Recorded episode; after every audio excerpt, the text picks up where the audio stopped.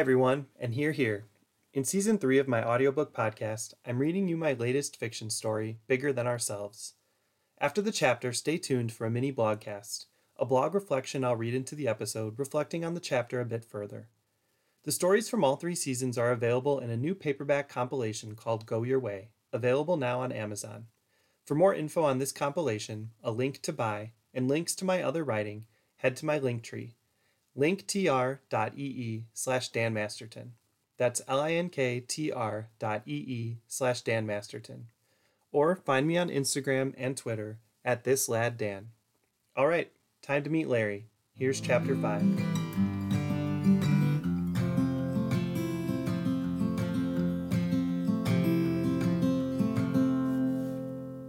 Monday, 8:07 a.m. Thanks for this idea, Father Joseph. I completely understand how hard it could be or would be to try to block off enough time to see what a week looks like for me from start to finish. Plus, I enjoy journaling. So tracking the ins and outs of a week in the life here at the Navigator Pantry should be a fun exercise for me and hopefully informative for you too. You know, Novembers can be tricky. It's not quite Christmas, but it's sneaking up on you. And Thanksgiving springs up while you're looking too far ahead and see right past it. At the pantry, the demand can definitely increase when the weather turns colder. Though we also see some drops in turnout because people may choose to stay home if they can't get a ride or don't feel like walking through the cold or waiting outside. I appreciate the hard work Preston did keeping this pantry afloat as a side thing.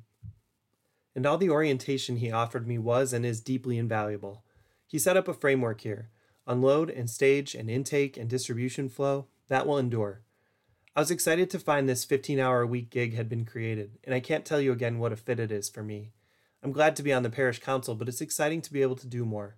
My marketing and comms job is fairly satisfying and helps me make a good living, but only being 30 hours a week, and with the home reno my wife Susan and I are undertaking, this chance to make a little more money and also serve the community is impeccable. I will admit, she doesn't go to church, but hopefully someday I can introduce her to you. My plan is to do Monday and Tuesday mornings to prep for distribution, and then all day on Wednesday to run the show and clean it up. I do my other job from home and can flex the hours. Should be more than doable to cover all that work with the two half days and two full days left over around this gig. For whatever reasons, food pantries have always been what I'm most drawn to in service. I went on a whole mess of trips to help with distributions in high school and kept going in college. I fell off a bit in my 20s, but now getting later into my 30s, I know I'm the only one to blame. And the only one to get it going is myself. So this opportunity is a godsend because the bit of earning power helps me to prioritize it and dedicate time and energy. It's humbling to be able to facilitate this charity on behalf of our parish, but it's also impactful to walk with people, literally, through these lines, to learn their names and their quirks and their humor. Their gratitude and grace are a blessing, and it tears away some of the BS that other areas of life have really caked onto me. There are tricky moments in this work, but the reception these clients offer me flips me from host to guest to someone being allowed into moments of their lives and their mornings. It's a purgating process to encounter these folks and be formed.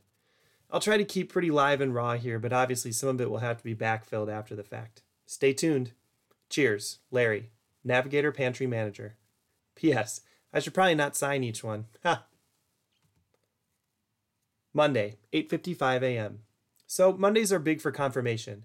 I always like to check my portal with the depository folks to make sure I'm getting what I ordered. Sometimes when things are out or low, we get offered substitutions. I just need to cross check to limit redundancy with what we have stored and try to get our clients the best mix of unique stuff. Today's call was straightforward. Our billing and balances are up to date. Our usual order is in stock. Our standing truck delivery is on track for 8:30 a.m. Wednesday morning. They did share that the demand has been up all around the region, and they're running thinner on budgets than they'd like. They're limiting price increases and looking to fundraise. I'm going to keep an eye on our bills and maybe we can kick in some cash, prepay some bills or something down the line a few weeks. November includes the Thanksgiving mega distribution with bonus food, special holiday items, and all the turkeys we can get and give out. Those items come from the Parish Life Commission, and this will be my first time coordinating that. They have assured me that they are totally on it, including a check in phone call this morning. I guess they keep petty cash that they're ready to spend if enough items don't roll in. Monday, 9:14 a.m. So I've been meaning to do a little audit and improvement of the distribution trailer. The layout and traffic flow are great, the tables are set up in a logical pattern, but the directions and signage are minimal and underwhelming, tough for a marketing guy to ignore. I walked a few laps and made a list of the signs that are there. Just a plain welcome entrance sign, a block lettered sign that says intake, and some tattered flyers from a few of the local government services. This is going to change. Monday, 9:24 a.m. I really want some branding on these signs. I know, marketing guy. It's not even because I want people to know who's doing this charity work and that we deserve credit. It's because I want there to be a community image with this interaction so that clients know they're coming to St. Brendan Parish, that they're coming to a faith community, a Catholic parish, and maybe that they'd even consider joining in our Mass and fellowship. I want to help bring these encounters more explicitly under the umbrella of parish life. The clients who visit the distribution shouldn't be seen as a side thing by our community. If the clients choose not to come to Mass or do anything else here with us, that's their choice. But I hope our parish is not just proud, but also hospitable and explicitly welcoming and outreaching as a faith community. So I got a great logo from the parish secretary sent to my email. It's a neat retro look that I sure bet is authentically retro and not some goofball hipster chic thing. I'm sitting in the design lab, by which I mean my laptop at the card table in the storage room. Monday, 11:56 a.m. All right, I went a little overboard, but I think this is really important. I should only have to do it once. That is, make a nice graphic design, print a bunch on nice paper, laminate them, and put them up once for good. Now our welcome sign reads The Faith Community of St. Brendan Parish welcomes you and has our neat logo on it. That's over the doorway as you enter. There are some floor signs with big red octagon stop signs and some green feet that say start here to go in front of the intake tables. There are blue arrows with the subtle parish logo added along the table fronts to help point traffic in the circle pattern. And the bulletin board by the door has freshly printed flyers. We now have up to date information, including websites, phone numbers, and program details from the County Health Department, job training and career center not for profits, drug and alcohol addiction services, and the local coalition for people experiencing homelessness. And not only is the info current, but the laminated papers won't be torn, curling, or yellowed anymore. Additionally, I added two new flyers for the parish, both with the name and logo proudly displayed. One flyer has some basic directions and a QR code for folks who'd like to register at the parish and become part of our faith community. The other one simply has times for masses, reconciliation, and the number for home and hospital pastoral calls, there's also a section at the bottom with addresses and websites for a handful of nearby Protestant and non Christian faith communities. Hope that's okay. It was kind of a lot and sapped my half day, but I feel immensely better about that space. And I think it actually could be an important update for some of our clients. Tuesday, 8:57 a.m. Our distribution trailer doubles as a multi-purpose space for a few parish groups and some revenue generating rental gigs but we block off all day Tuesday and then the morning and afternoon of Wednesday to ensure unencumbered prep for the distribution.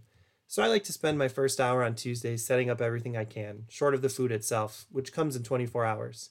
So now the intake tables, laptops and charger cords, unspooled but still plugged, power strips laid out but not plugged in, distribution tables, floor and front signs, bags, boxes, and info boards are all set.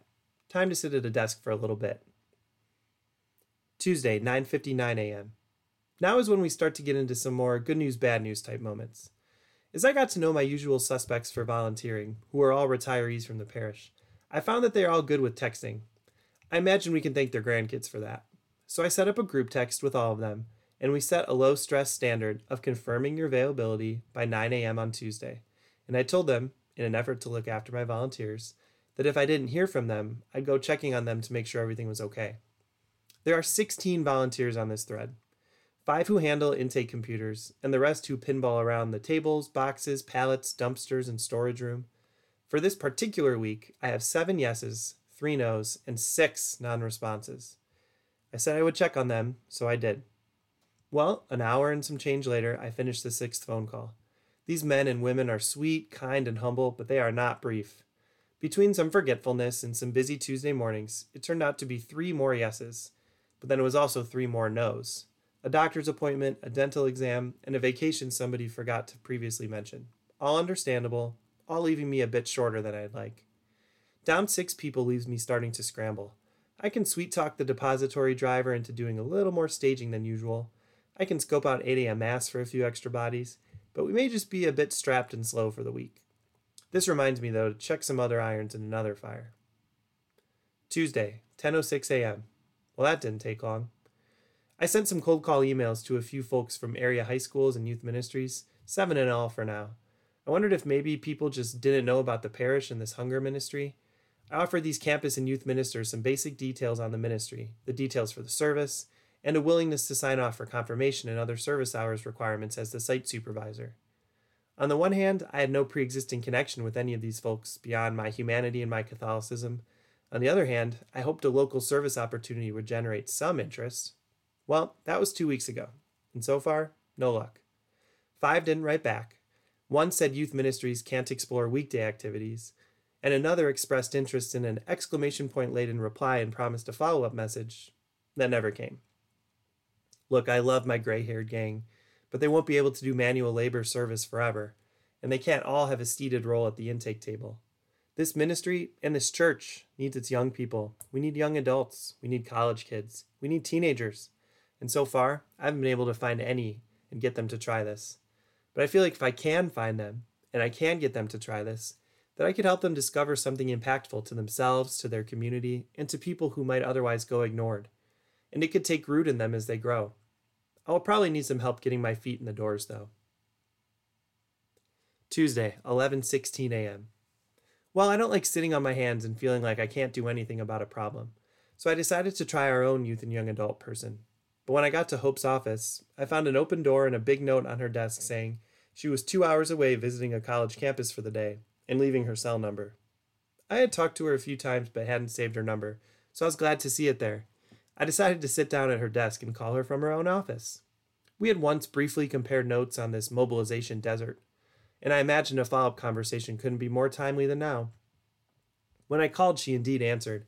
She happened to be between chats. She had posted up at the Student Commons Cafe on campus and was kind of holding open office hours between appointments with parish kids studying there. How cool! Anyway, she affirmed the trickiness of pinning down ministry peers. Everyone is busy, or at least says they are. Ha! She said a few folks have tried at different points over the past years to gather peers for networking and professional development, but attendance was low and commitment was underwhelming. It just wasn't a priority to local folks, and the diocesan office didn't take an active interest in making it happen. Hope did share that she has a private Instagram where follower requests have to be approved, and she limits it only to people who she or her core young adults already know. This way, the content they share is just for their group, and no one has to worry about how they might be seen in photos and videos and stories. She suggested we think about how we might try to engage young adults through this channel, and Hope mentioned she stays in touch with some folks pretty well through social DMs. I think we can figure something out. We'll work on it soon, when we can find a time when I'm here and she's not pounding the pavement. Tuesday, 11:52 a.m. Truth be told, I kind of mixed back into my other job for a little bit.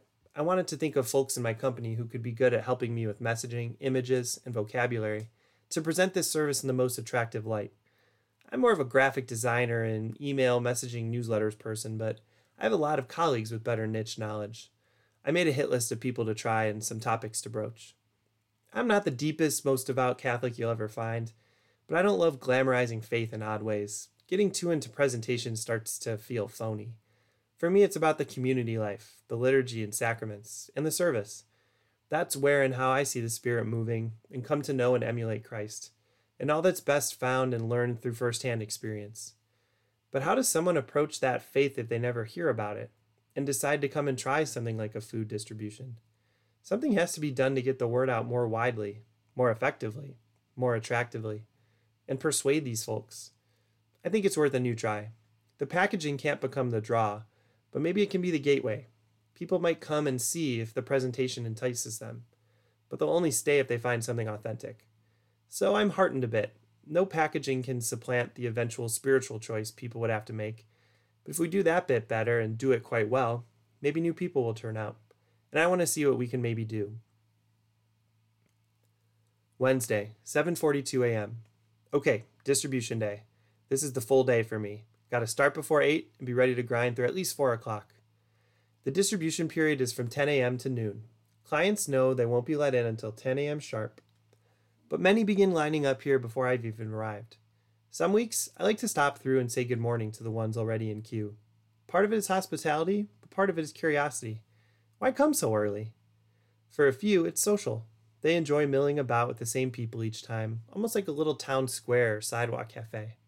For others, they worry if they come later that certain things will be gone or limited. They want the full allotment. And then there's a few who are just downright antsy. It doesn't matter how long the wait is or what there is to do in the meantime, they just want to be at the head of the line to get in there and get it done. Every once in a while, you see a new face too. I talked to someone who was just laid off their job after making a few bigger purchases, and all of a sudden, the grocery shopping was going to be a daunting cost. I talked to another person who was roving while homeless. He didn't even have an address. I told him we could use a waiver once, but that he needed to have some aspect of residency to help our food bank serve all people equally. There are some tough conversations out there too. So, yeah, some mornings I stop and chat with our folks a bit. This morning, I just cruised inside to get rolling. I want to stay on top of this journal, but something tells me it might be a hairy day. Wednesday, 8:27 a.m. Okay, I've done all I can do before the truck rolls in. We have two pallet movers and a forklift, which is plenty for what we need, really. I did get that OSHA compliance certification done, so I'm trained to use this stuff. I like to pull the dumpsters out and move them closer for all the bag scraps and broken down cardboard to get moving smoothly out of the way. And then I line up some pallets because we need to keep all food cartons elevated and off the ground. I did find out from one of my older guys that his friend woke up with a locked up back. And then there were nine. I'm getting nervous. I'll be running. Wednesday, 8:53 a.m. Okay, okay, okay, the truck has not come yet. My nine are getting nervous. The intake crew said they'd put off their table setup till quarter to 10. That way they can try to help stage food and then go express lane to get up and running for the deluge at 10. I already called twice and got no answer. Down seven helpers. The sun's behind the clouds and the wind is biting cold. I peeked out the blinds and the line is as long as ever. We'll push 400 today and that's just about maximum. Something has to give, but not sure what else. Wait, it's here! Wednesday, 12:48 p.m. Man, oh man, is there an update to write. For now, I'm eating pizza with a bunch of kids. There are jackets thrown over chairs, a mountain of winter hats and dirty gloves, and a robust quiet as hungry mouths feast. Stay tuned. Wednesday, 3:56 p.m. I'm done moving around for the day. Tables folded and put away, laptops shut down and secured, pallets stacked and stored, remnant food shelved or frozen, garbage tossed out, and cardboard mountain recycled. So, how did I do it? Ha! How did we do it? Whew! First, that truck driver was very gracious. She apologized for traffic delays and how long she was waiting on an accident to clear. Plus, her phone died in the car, and she couldn't be reached or offer an update. She helped unload everything and stayed 15 minutes extra to help with pallet moving, while some of our blue collar guys shifted to food bagging with the intake women. Then we ran into you, Father. I can't thank you enough for converting your brief post Mass hello into an unexpectedly long shift. Did you ever imagine you'd bag a dozen apples at a time for 30 minutes straight? It can be rote, but it's also oddly soothing. Hope you agree. Plus, you were able to see our Deus Ex Machina. How would we have survived this day so smoothly without those kids? Just as the fruit starts flying, there comes a bundled up brigade of surprise help one adult and nine kids. And not just any kids, high school upperclassmen too, who had some physical ability and some intellectual chops to pitch in. What a blessing to magically gain kids who could listen and understand so quickly and then dive right into these jobs. They were bagging fruit, cutting down boxes, carrying troves of frozen chickens, and more. And my goodness, what a difference on the line. I'll say once again that I love my elderly volunteers. They are steady, unflappable, and dedicated, but there is a joy to the youth that is distinct and so welcome for us and for the clients. Even the introverted, quiet ones bring an energy that is new. Over pizza, their campus minister asked them what they saw. They were well aware, mostly men, mostly older, mostly non white. He asked them what they think caused this. They knocked my socks off. They wondered about housing and mortgage discrimination, unequal considerations in hiring, inferior health care, or inferior quality of food access in majority minority neighborhoods, as well as drug and alcohol abuse and questionable decision making. And then he asked what they want to do in response. A few answers were teenagey platitudes for sure, but a few of them barked, Come back here. So you saw them roll in and get their hands dirty, but you wouldn't have heard the story. This campus minister, Pat, is from the new Curbs Academy. These brothers and priests founded this little Catholic high school and named it after their founder, who was just beatified. It's a little order, sort of a teaching order from France, but I guess Curbs was big on going to the edges of society where people were underserved and making sure they had good education and beautiful prayer. So, this campus minister wanted his older students to have service learning that focused on the margins, and he wanted them to encounter people experiencing hunger and walk with them for the morning. This is all well and good, but it still didn't explain how and why they came. And on this morning of all times. Well, it turns out Pat had contacted Preston three months ago to set this up. All Pat had then was days. He was taking the kids on a Tuesday, Wednesday overnight, and he found that we had a Wednesday distribution. He cold called Preston and explained, and Preston agreed that they should come help for the morning. He told them to come at 9 and work through the close at noon. The problem, well, maybe not actually a problem, but a surprise for sure, is that he never told me. In real detail of this Deus Ex Machina moment, he called Preston's line last week to confirm the visit, and it just rang off the hook. We disconnected his phone since I set up in the storage house instead, but I guess the line still rings. Lucky thing is that Pat, being a pastoral type, just decided that a Catholic parish was unlikely to turn away honest help. So he just showed up, and thank God he did. I called Preston a little while ago and he confirmed everything and apologized. I accepted his apology while laughing, and I told him that I could have done without the stress, but I couldn't be more grateful for how it shook out. I gave Pat my updated office number and my email and my personal cell phone number and told him to contact me directly every way he could. Send a carrier pigeon if you want. I'd absolutely welcome their help whenever they would give it. What a day. Wednesday, 10:04 p.m. Okay, one more entry before I send this off. I had to dig into some other work from my other job, but I got through it expeditiously because I wanted to come back to this. What worked out to get Pat and these kids from Curbs here that didn't work with anyone else? For one, it's some luck, not least that Pat found us, but I couldn't get past all the possible barriers someone would have to knock down. For public school kids from parishes and youth ministries, during the school year, they'd have to miss school on their own.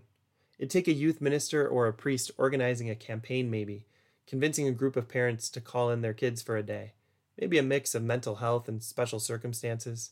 Maybe six or eight kids all take the same Wednesday off. They could meet at the parish or one of their houses or even a diner or cafe for some breakfast. They could carpool to St. Brendan and work the shift together as long as an adult from their parish joined them. For Catholic school kids, you'd need institutional buy in. It'd be a field trip away from class. You'd need administrative approval to miss class and leave campus. You'd need transportation from school vehicles or a rental van or something. You'd need a few bucks to cover a lunch or meal, probably, though St. Brendan can help with that. You'd need a campus minister or teacher who can chaperone and help serve, and you'd need other teachers with patience and grace for kids missing their classes and making up the work. But most of all, I need connections with the people who can make all that happen. I have to forge a bond with the people who could instigate such a campaign, and I don't have that right now. And I worry that Thanksgiving and Christmas surges are going to sap my 15 hours to prevent me from getting to more of that effectively. For now, I want to keep recording thoughts, making lists, collecting hopes. Can we have youth organize clothing drives of new and gently used items, especially winter items? It'd be more of a passive after hours thing they could maybe manage more easily. And it'd be neat if we could get a clothing giveaway station set up with our distribution. Can we build out a campaign for young adults to dedicate paid time off to working a distribution once a year at first, maybe more over time? Perhaps if a few people chose the same week, they could serve together and enjoy an afternoon off work afterward. What could my professional peers help me present more attractively on social media and our website? What photos, videos, and presentation could attract more eyes and open more hearts? How could we mobilize the online generations to come help here IRL? This is what will hang with me. The framework is in place and it works. The parish will underwrite the ministry. I will sustain the logistics. The old guard volunteers will come and keep the lights on. The clients will be fed. But I want young people to see this need to encounter these people and to be moved and formed to make this action part of who they are becoming. We're not there yet, and it agitates me. Is there a desire, even if a hidden desire, for young people to mobilize and commit to service and justice? I find myself not quite pessimistic, but often feeling skeptical, doubting that emergence will come. But I think I'm still mostly hopeful, even if by a small margin, and it comes from two places right now. First, it's the steadiness of these faithful retirees. I wonder if they were like this as young people or if it only came later. Anyway, somehow, someway, something in their lives imbued service into their hearts. I don't know if it was the Eucharist, the sacraments, their family and upbringings, or what else, and at what ratio, but the desire to be here and do this with and for our clients is unshakable. I don't have to convince or mobilize or persuade, it's in their blood and bones. I feel like if our parish and distribution closed up shop tomorrow, these folks would find another place, and just like water following the path of least resistance, they'd flow right into another ministry of charity and solidarity. Second, it's the grace of a literal vanload of volunteers materializing out of thin air, or so I thought at least. Somehow, some way, something in the foundation of this new school, and the community in charge, and the people they hired and formed, and the families and students they drew, it led to this group coming here and doing this service. And I think one of these grace filled lessons in it for me is that it was by no power of my own. I don't want to become someone who relies totally on sitting back and waiting for help, but I do think it's instructive. I should pray steadily and take actions in connection with prayer. Then I also need to leave space for the Spirit to move and animate the loving action around us. Today showed me an equation that adds up to the right sum. My parish and my Old Guard volunteers are the guarantors. We are the ones who will ensure this keeps going, that hunger and loneliness are met by compassionate hospitality with continuity. And then the young will ebb and flow. Sometimes a van load will turn up, other times there will be none. Sometimes a pastoral leader will connect with me and mobilize their youth, other times I'll hear nothing. Sometimes a clothing drive will yield new wardrobes for many, other times it won't get off the ground. Much as I might find frustration with what feels to me like the fickleness and flightiness of some younger folks, I can and should have patience and steadiness and resilience. And remember that this is partly generational, but partly just the reality of teenagers growing up. I'm called to be grounded in the constancy of my week in, week out volunteers and the durability of Christ's church. Thanks for this opportunity, Father Joseph, the job and the journal. Hope this helps. Enjoy!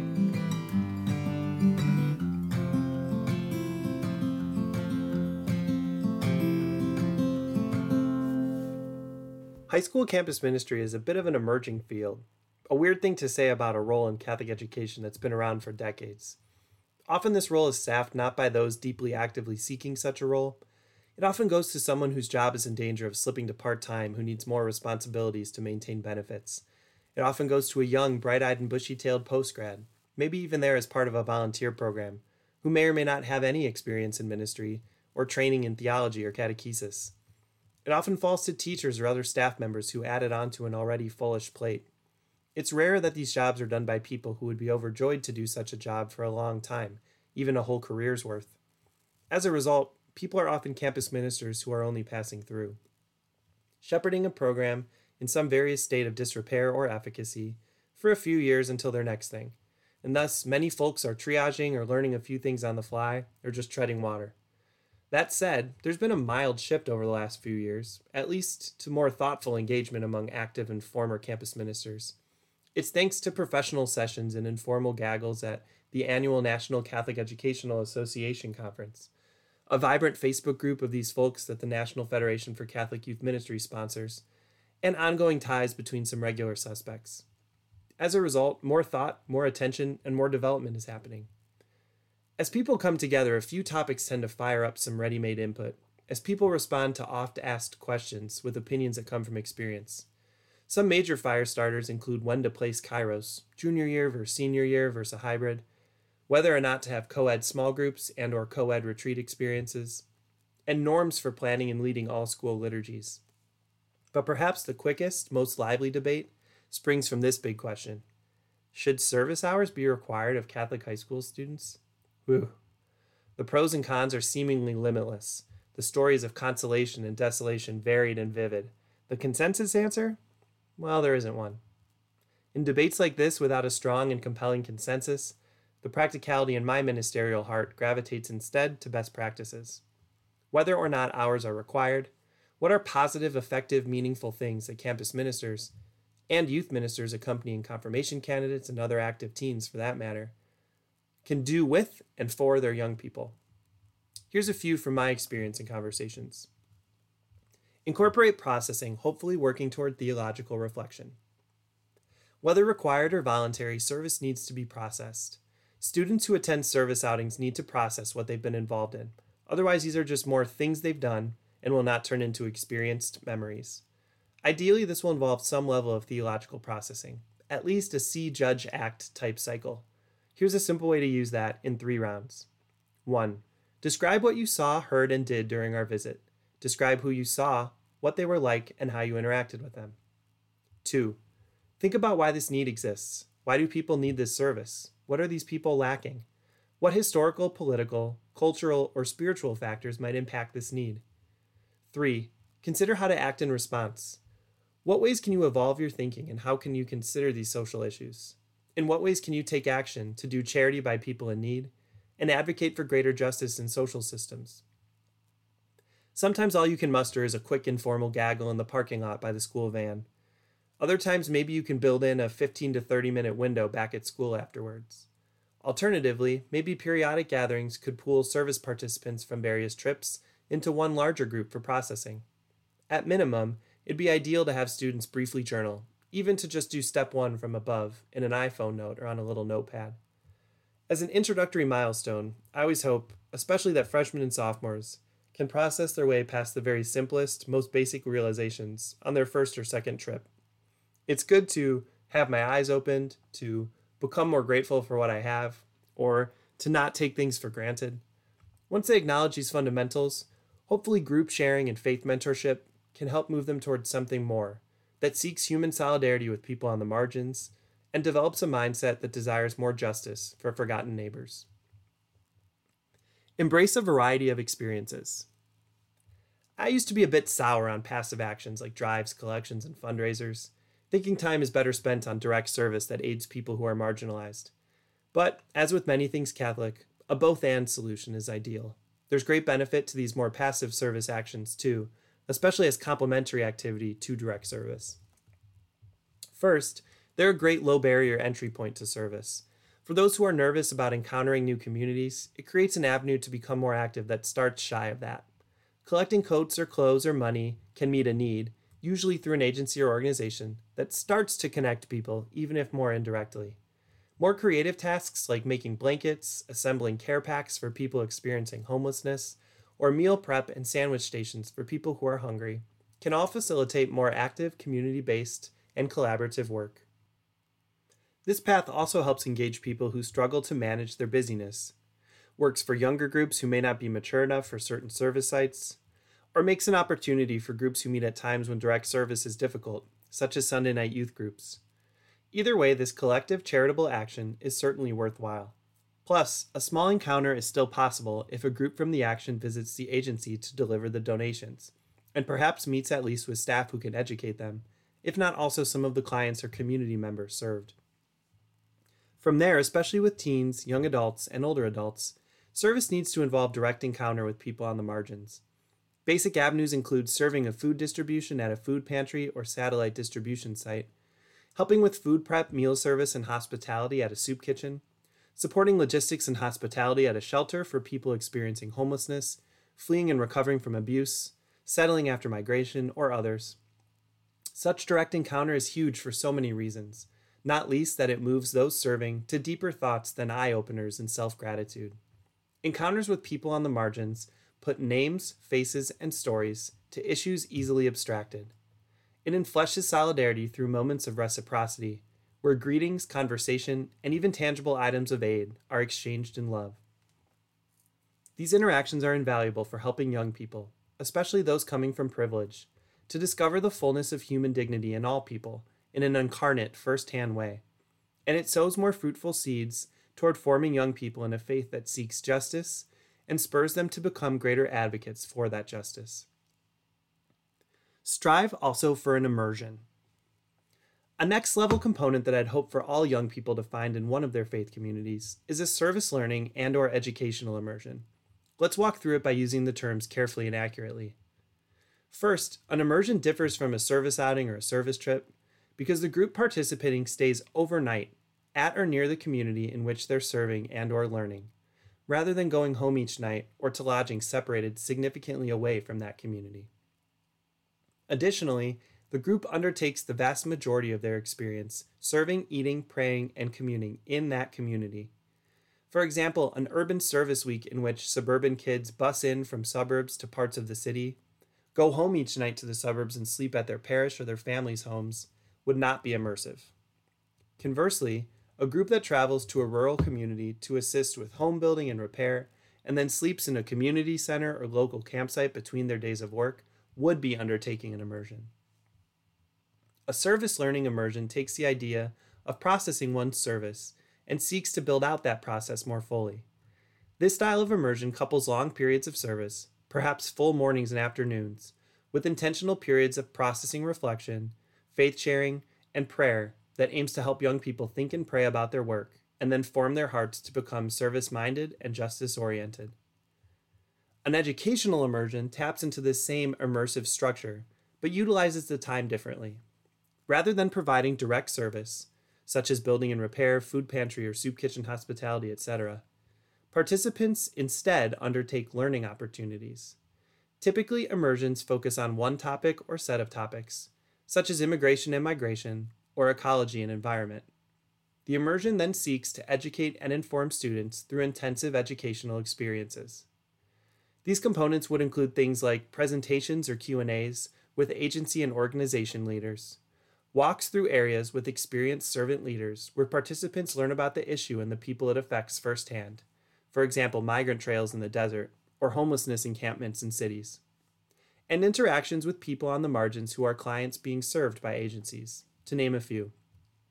Then, similar to other immersions, time is built in to include intentional periods of processing reflection, faith sharing, and prayer that aims to help young people think and pray about their work and then form their hearts to become service minded and justice oriented. In chapter 5 of this story, Larry is trying to get his food pantry streamlined, in part by optimizing his loyal band of older volunteers and complementing their constancy with the vitality and energy of young people. The outreach is tricky, and he has plenty of swings and misses. But when a group does show up, the results, both for the clients served and the young and old volunteers receiving them, are outstanding. Direct service, in short, becomes a time when we often witness the best of people. And often, it's the best of both sides of the encounter the kind and humble people seeking assistance, as well as the unpredictable young people. These small moments when we put God's compassionate love into action are authentic glimpses of the kingdom of God. Our world is brighter when these glimpses are longer and more frequent.